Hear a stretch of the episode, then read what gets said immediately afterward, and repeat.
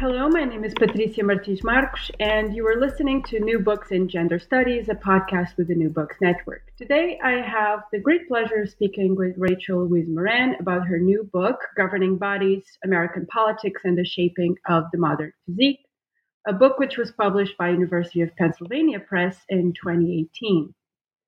So, Governing Bodies is a book which is centered on the body as a historical object and uses it to explore a wide range of problems of American modernity. Um, anyone interested in thinking about the body, how the body became a site of regulatory supervision, as, a, as well as a visual marker and site of political aspirations, will find a lot to think about and think through uh, in this book.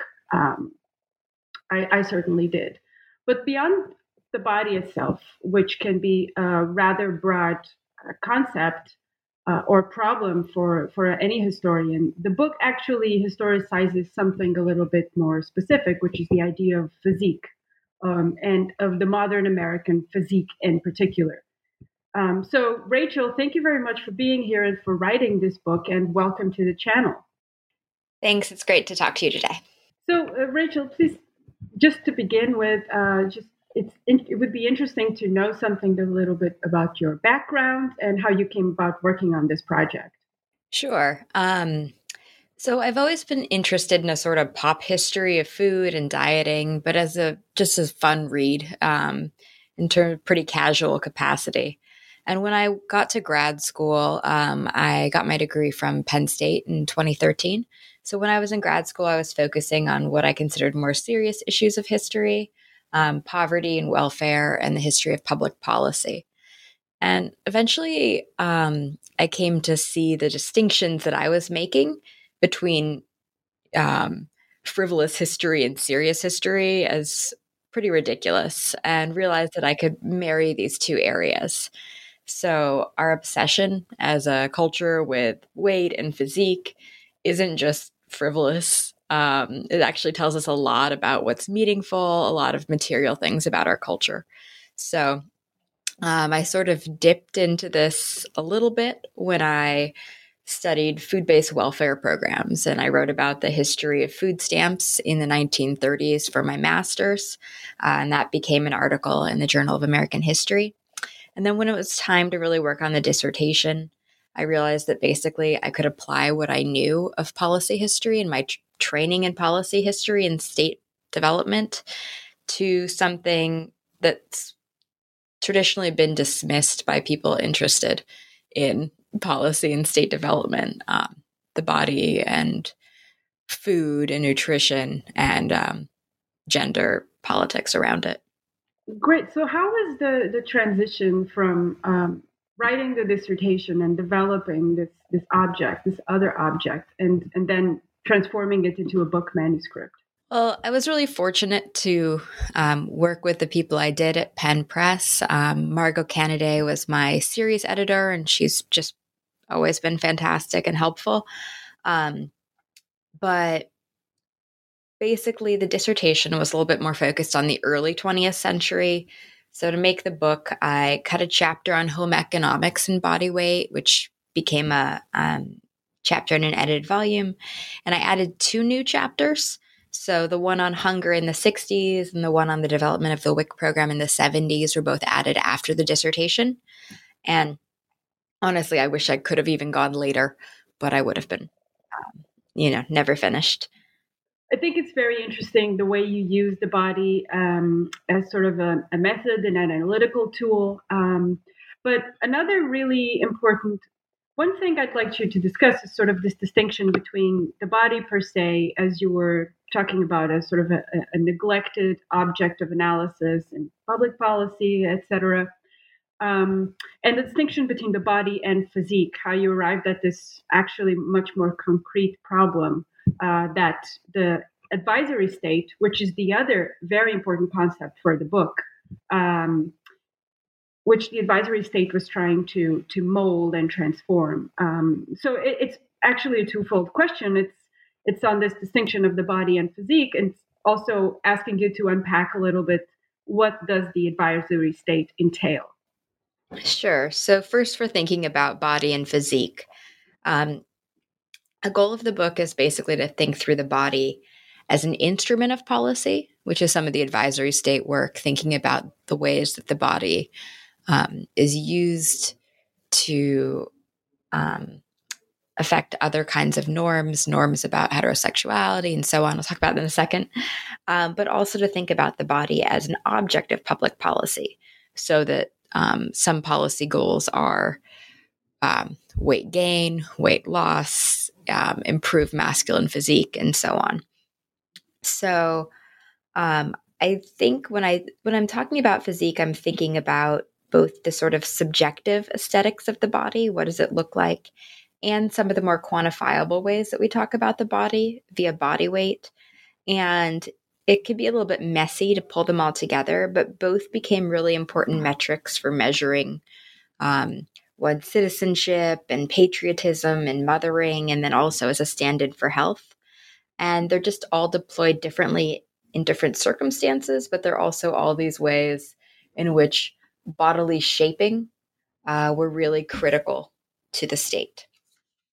So, um, the actual advisory state, which is, like you said, a key intervention of the book, is that most government projects designed to shape American bodies were part of this thing I dubbed the advisory state.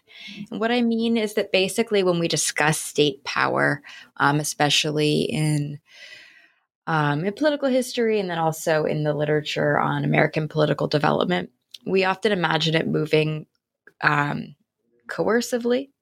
So the state could, of course, be directly coercive, like during World War II with men's bodies, but state power around the body was often coming um, in ways that were still coercive, but very subtle and very quiet. And these included things like quantification and advertising and education and voluntary programming. So, what I see basically is that throughout the 20th century, American citizens were compelled and encouraged to accept certain bodily norms and bodily practices like weighing children. Um, and that they often complied but didn't see themselves as consciously complying or as consciously joining a body project put on by the state. Uh, there were often intermediaries like teachers or television or doctors. Um, it was often a background project to other projects like welfare state projects. And because of all this, um, it was subtle. So there's a great literature on how Americans often don't see the state or realize its extent because of federalism and volunteerism. But looking at the very subtle ways in which the state was in people's intimate lives all the time, um, without them always being conscious of it is this other key element of the story, the advisory state. And I guess I would add that that subtlety shouldn't be confused with thinking that weight and physique was minor. Um, the subtleness actually meant that it was pervasive. Right. And I think um, all the chapters actually explore that and uh, lay that out quite beautifully. So, for example, in chapter one, you um, focus a lot on how these tables and weight measurements become silently ubiquitous in, in a way. Um, and so this chapter in particular deals with children's bodies. And I, I like there's a certain chronological logic uh, here. There's children's bodies, there's then boys becoming men in the following chapter.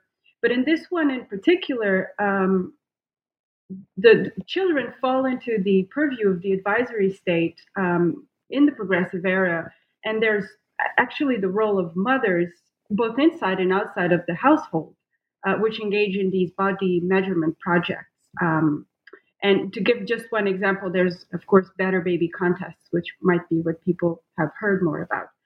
So, one idea that I found extremely interesting about this chapter was the notion that because body projects of the progressive era place such an onus onto women as good mothers, um, you mentioned in specific that focus on children's health was a much subtler way than eugenic emphasis on genetic inheritance uh, to pursue these these projects of physique uh, and of shaping a better American physique. So, could you unpack that idea a little bit more, especially within this progressive era context where food science and nutrition came to play a big role in normalizing body measurement?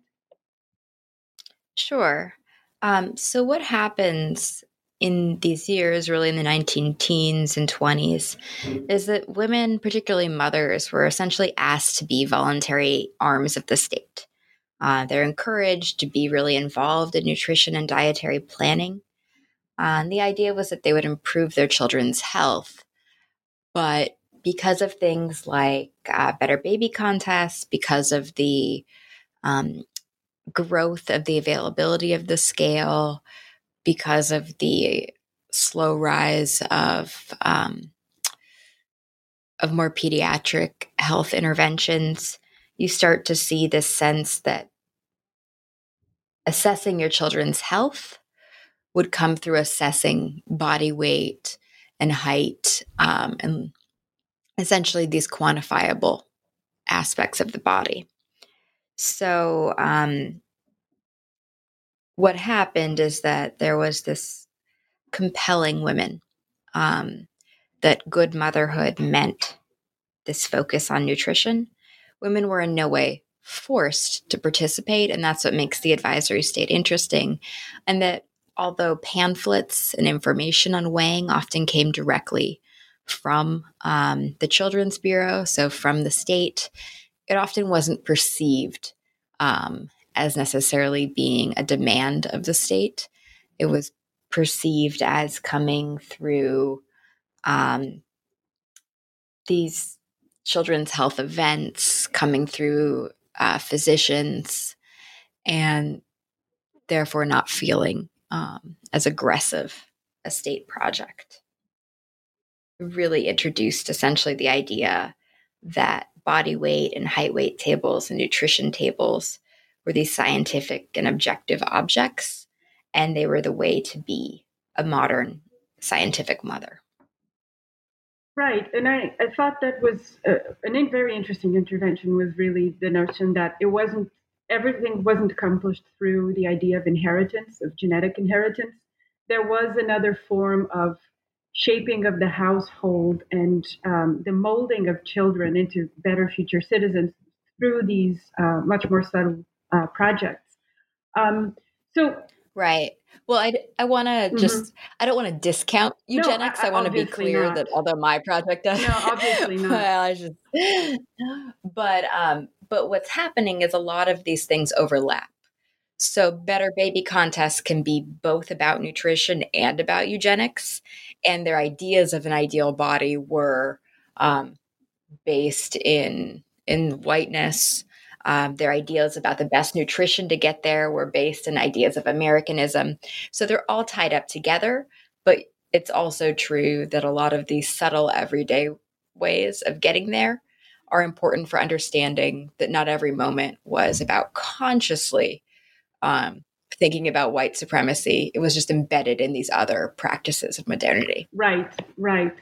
Um, so uh, moving to to the to the next chapter and sort of to a new context uh, from um, the Great Depression, World War One, Great Depression. Um, there's also a, a, a, leap in age uh, from children to making boys uh, and making boys become men, um, and so this chapter hinges in particular on this institution, the Civilian Conservation Corps, and you deal with that with great detail. And you talk exactly about this mission of, of transformation. Um, but I was particularly struck by something you said here uh, in this chapter, which I'd like you to unpack a little bit more, uh, sort of vis a vis the CCC's goals, which is making a model breadwinner by physically rehabilitating uh, the welfare client. So, this notion of the model bre- breadwinner, physicality, and the welfare state being all tied up. Sure, it's a great question. So, um, male bodies, especially, uh, or usually in this case, white male bodies, are so often the object of government interest. Um, and that's just part of this larger project of both masculinity and heteronormativity being really important to the modern state. So, American mascul- masculinity um, is often kind of grounded in these ideas that a man should be independent and autonomous and self reliant. And so those understandings have been a part of all kinds of modern state development. So it's embedded in policy about marriage and policy about the welfare state and policy about who is a quote unquote good immigrant. And so for a lot of the 20th century, the federal government or different agencies within it have found it important to be invested in at least the appearance of heteronormative families and heteronormative masculinity.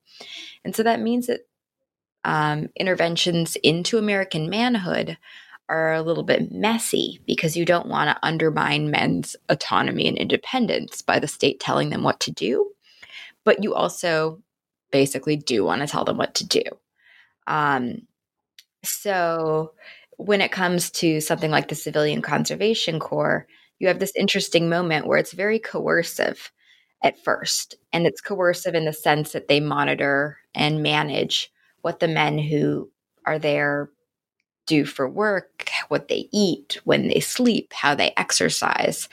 And in some ways, that um, intense monitoring and intense, not very advisory approach is possible because A, you conceptualize these early CCC men as boys. Like you pointed out, you talk about them more like children. So it's less a threat to their uh, masculinity to be fixed. Um, but then also, they are essentially welfare clients. Um, and we don't always talk about the Civilian Conservation Corps that way. It's very, it tends to be an agency um, or a program that's remembered very fondly and distanced from its reality as a welfare program. Um, but uh, body projects are much, much more advisory when they're dealing with uh, middle class Americans and much, much more coercive when they're dealing with um, lower income Americans, especially those who are welfare state clients. And so, because of all that, um, you basically have these men who are welfare clients in seeming need of rehabilitation. Um, and that rehabilitation is because in the Great Depression, there's um, both literal physical weakness and hunger, but also a language of physical weakness around men. So you want men to be stronger um, physically, stronger morally, stronger in terms of independence. And the belief was not only that that would make men better off, but also that it would make them more invested in the breadwinner family.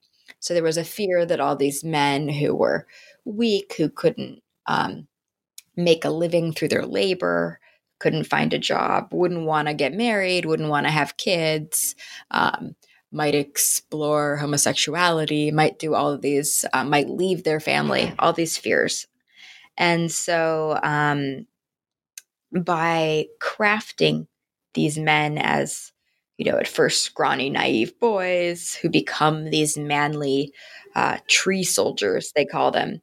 Well, then they become these men who will then be able to labor properly, quote unquote, who can then be breadwinners, who can then get married and have children and be reimagined as productive citizens. Right. I, I found the, the site of the of the family and of sort of uh, this reproduction of uh, heteronormative um, masculinity through through the family exactly through this model of the breadwinner. Very very generative. Um, and it's something you see you see elsewhere in in the literature. I see it in my own work for a different kind of chronology but it's it was very interesting um, to see it to see the ccc as this object where whereby this transformation becomes possible this entire vaster project of uh, social engineering in a way becomes possible so moving from from this Great Depression context into into the war, into wartime projects. Um, here, there's a different kind of advisory state project and a different kind of body project as well emerging.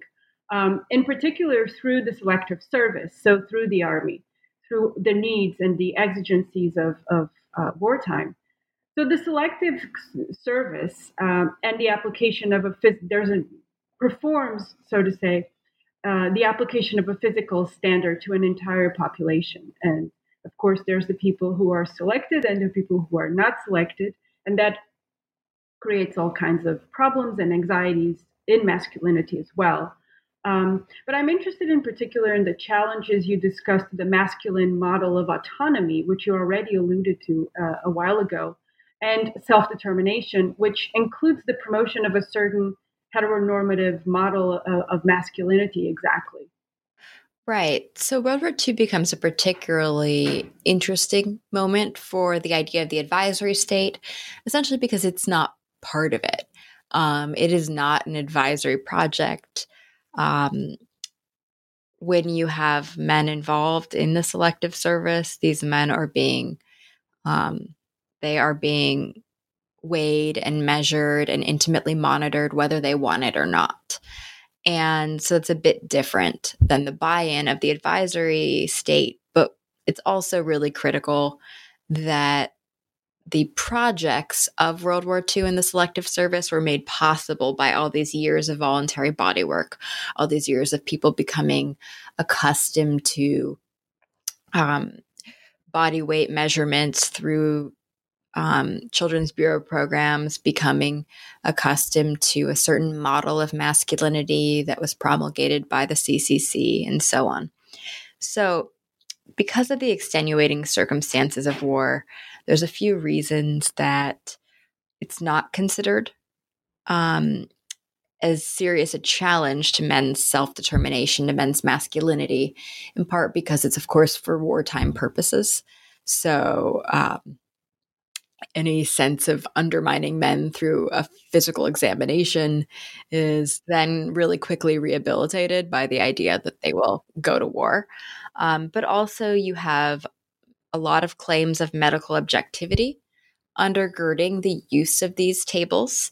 Um, it's one of these things that, yet again, puts another layer between um, the idea that you're directly monitoring or directly measuring somebody. You say, you know, we're not intervening in your body, we are using this table. And often the we was um, a local doctor doing the first uh, the first physical assessment before they went on. So uh, there's that other layer between the individual and the state. And what ends up happening is that um, because of the values put on strength, here men were more emasculated by rejection than by um, meeting the bodily standards. And um, so there's more emphasis. I talk at different points about men doing everything they can to make their bodies fit the mold.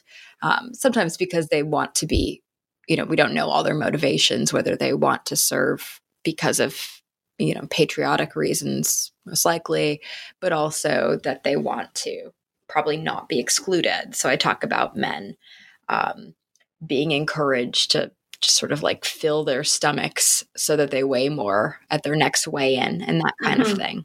Right. Um, and bananas and water, water, Yeah, that was uh, one of the recommendations. so there's a lot of emphasis on that kind of thing. Yeah, I was. Uh, could you explore a little bit the, the whole idea of, of um, also promoting a certain heteronormative uh, notion and the fears of uh, deviant sexualities? Uh, one thing that happens at the end of World War II and then leading into the Cold War is this real anxiety about softness. And this fear about softness, meaning, um, could mean anything from flabbiness, uh, but it also could encompass being underweight. It could encompass um, not meeting other physical standards. But this idea of softness became seen as um, a real danger to masculinity. And it was a danger that was tied to fears of men not being strong enough, not being independent enough, and essentially being too much like women. Um, and so when you get into the next chapter and we start talking about the Cold War, um, there's a lot of sort of uh, fear that men's physical weakness was also a sexual weakness. Uh, there was language that men were soft and soft on communism. And you see this in, say, Joseph McCarthy um, saying that any man who was against his crusade was a communist or a cocksucker. Um, there's this implication that being um, soft might make you queer in some problematic way you built the perfect transition to, to, the to the chapter on the Cold War, um, and I did have a question about physical softness and susceptibility to communism, but we've covered that already. Um, but my other eh, question was really around this is also a chapter where the female body first emerges in, in this story. Um, because until here, it's very much women play a role, but not their bodies. They play a role as mothers. Um, but here they, they begin to fall under the purview of the advisory state body projects as well. And so I, I just wanted to, to, for you to, to maybe elaborate a little bit on why is that? Why at this point of U.S. history, the 19 um, the, the, Cold War, and then into the 1960s, why do women uh, emerge in this story only now? Sure. Um, it's it's actually pretty interesting because when I began this project, I assumed I would be writing about women's bodies. I mean, it's a book about body weight in a lot of ways, and so much of the literature and so much popular understanding assumes that that's primarily about women.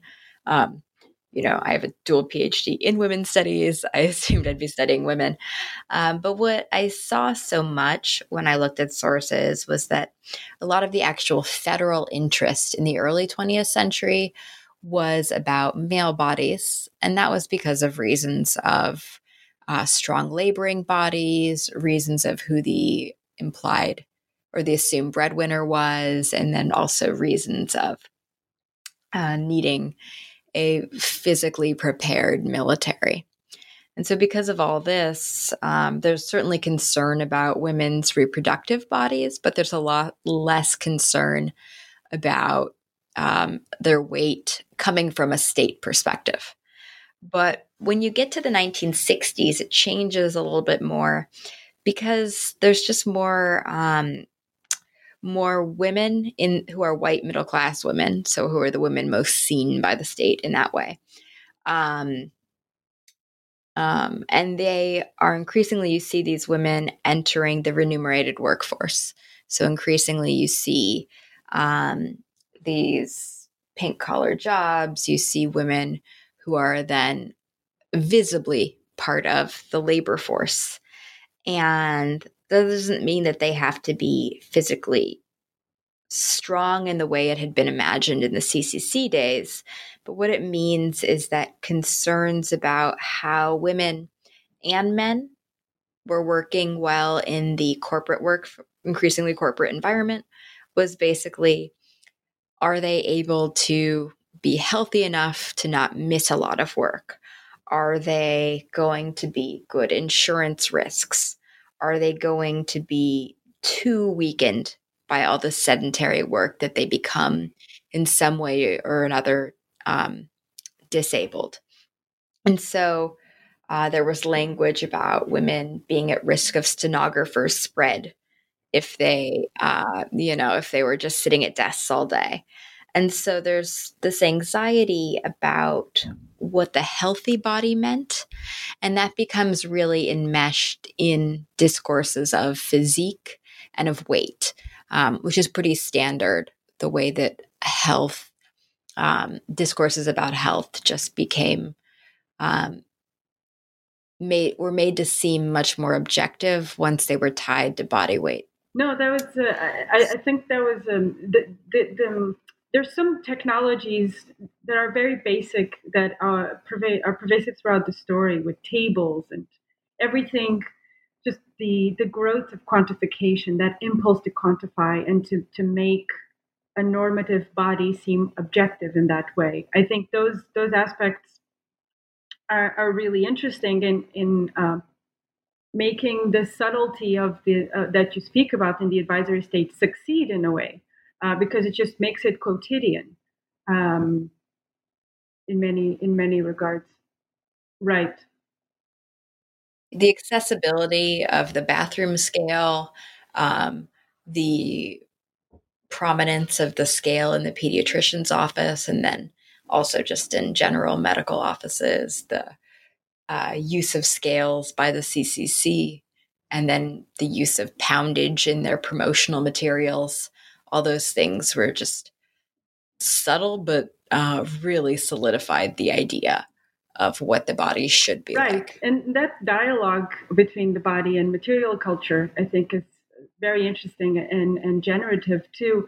And um, you've already alluded a little bit to to part of what I was interested in in the next chapter and the next question, which is um, the issue of visibility. You were talking about how women were visibly part of the labor force, but in the following chapter, which is on the emancipated um, body in the 1960s, dealing with that context, uh, you also center very much the uh, the visualization aspect uh, of those bodies.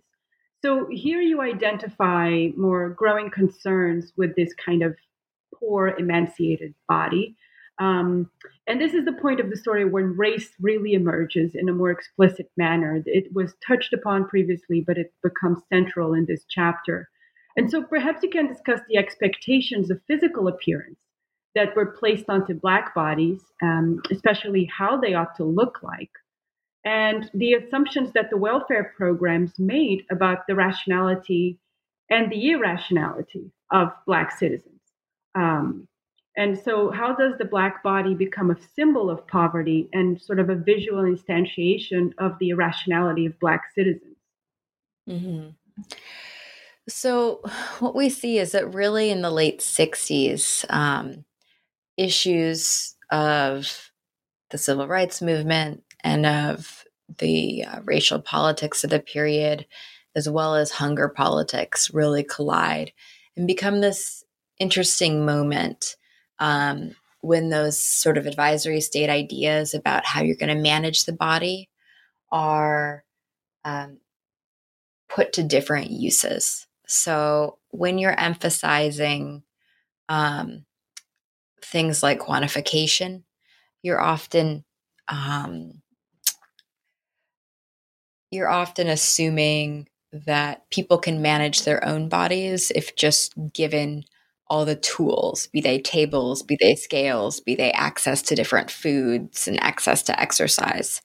But what we see is that in the late 60s, um, people on both the political left and the political right ended up being wary of essentially allowing low income Black Americans um, to have access to the ability to manage their own bodies. There was this sense that uh, a long held con- sense that really becomes clear in this moment, which is that uh, these low income Black Americans are imagined to be irrational citizens through the particular lens being used um, by those in power and are imagined to therefore need much more directive help in how they uh, craft a proper body, that they're not allowed to be nudged into it.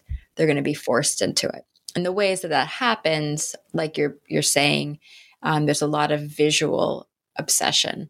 Um, the concern is less about specific poundage and more about what the aesthetics of the body are. And so um, I argue that, and you know, this is a little bit of a simplification right now, but I argue that a lot of the leftist discourse really emphasize the emaciated body, um, the very underweight, bony, uh, really um, emotionally distressing, moving photographs that came out of that moment. Um, the politics of hunger kind of photographs. And they suggested look at this. These people, um, you know, these poor uh, Mississippians, they need food. They need access to food immediately. And um, that was true that they needed access. But also, um, the sort of way in which it was crafted was a way in which there wasn't an assumption um, that people needed money. It was an assumption that they needed um, food chosen for them, uh, food that would be delivered to them um, in that way. And we also see at the same time people who oppose these programs. And a lot of their discourse also focuses on the body, on the Black body, the low income Black body, but it focuses on the idea that they distrust narratives of emaciation um, because they anecdotally know fat Black people. And so they talk about that a lot as evidence that there can't be hunger. Um, and I see that in politicians, I see that in letter writers. Um, so there's this, this real back and forth about what the physique of the low income Black body is um, and how that means that uh, low income Black people should be able to sort of manage their own uh, food. And then, of course, uh, part of all this is that the average welfare client was white, um, but the discourse is very much about Black bodies and Black rationality. Um, I thought it was it was really interesting this this this contrast, this sort of the idea of uh, hunger in an affluent nation, and it goes against uh, sort of the dominant narratives of the 60s and in the 70s, sort of moving on a little bit to the last chapter, um, of having the most powerful nation, the most affluent nation, but also a nation where hunger somehow still still exists and pervades. Um, I thought that idea uh, of that conflict that people are are going through and coming to terms with how that is possible was really interesting um, and well explored. Um, so moving on to the to the 70s and something you've sort of you were uh, already alluding to the notion of poor choices um, and the idea that it's not uh, the absence of means or money, but the absence of good information or proper rationality that informs some of these um, poor choices made around food and nutrition. Um, so, this last chapter, um, which focuses on the 70s, focuses as well on the Women, Infants, and uh, Children program, the WIC. And you offer a sort of, I thought was interesting as a sort of different genealogy for the welfare queen narrative in a way. Um, and you are you are careful to to note that um, it's not the same as necessarily what, for example, killing the black body talks about with fetal crime bills. It's not necessarily the same thing or the, to the same extent and consequences that is happening, but I do think that it's it's an interesting it that chapter belongs in an interesting way to that dialogue. So perhaps it would be generative to explore the idea that this moment was that this moment hinged on the notion of what you call crafting good mothers and shaming the bad ones. So, how did this focus on the shaming of bad mothers and the crafting of good mothers uh, came to change the approach of the advisory state? So, like in a couple instances uh, that I've talked about, there's just this different approach to the body um, when we're talking about welfare clients than there is to middle class clients. Um, and you can see that uh, interestingly in this moment because in the 1970s, you have um, various attempts at legislation that would. Um, or not even just legislation, but just various kinds of um, congressional debate about sugar, about artificial sweeteners, about beef, all of these things designed to say maybe maybe middle class Americans need to change how they eat, and that just doesn't go through. That's considered too coercive. But then these much more explicitly coercive programs, when they're applied to low income women, are totally fine with everyone.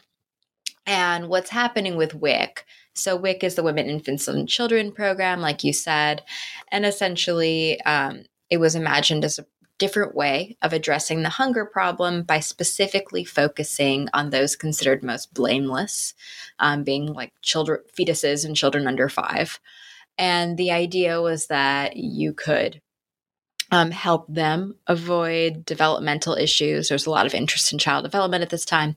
You could help them avoid developmental issues if you um, provided good nutrition in those early years. And um, some of that was also based on the idea that these children were um, at risk from their mothers. So you pointed out the idea of good mothers and bad mothers, and the fear um, in the way that WIC was implemented was always that um, mothers essentially couldn't be trusted to be good nutritional conduits, whether they were uh, physically, whether they were pregnant at the time, and therefore um, fully responsible for the fetus's nutrition and often conceived of at that time as a risk to their child, or whether the fear was just that they would make poor feeding decisions.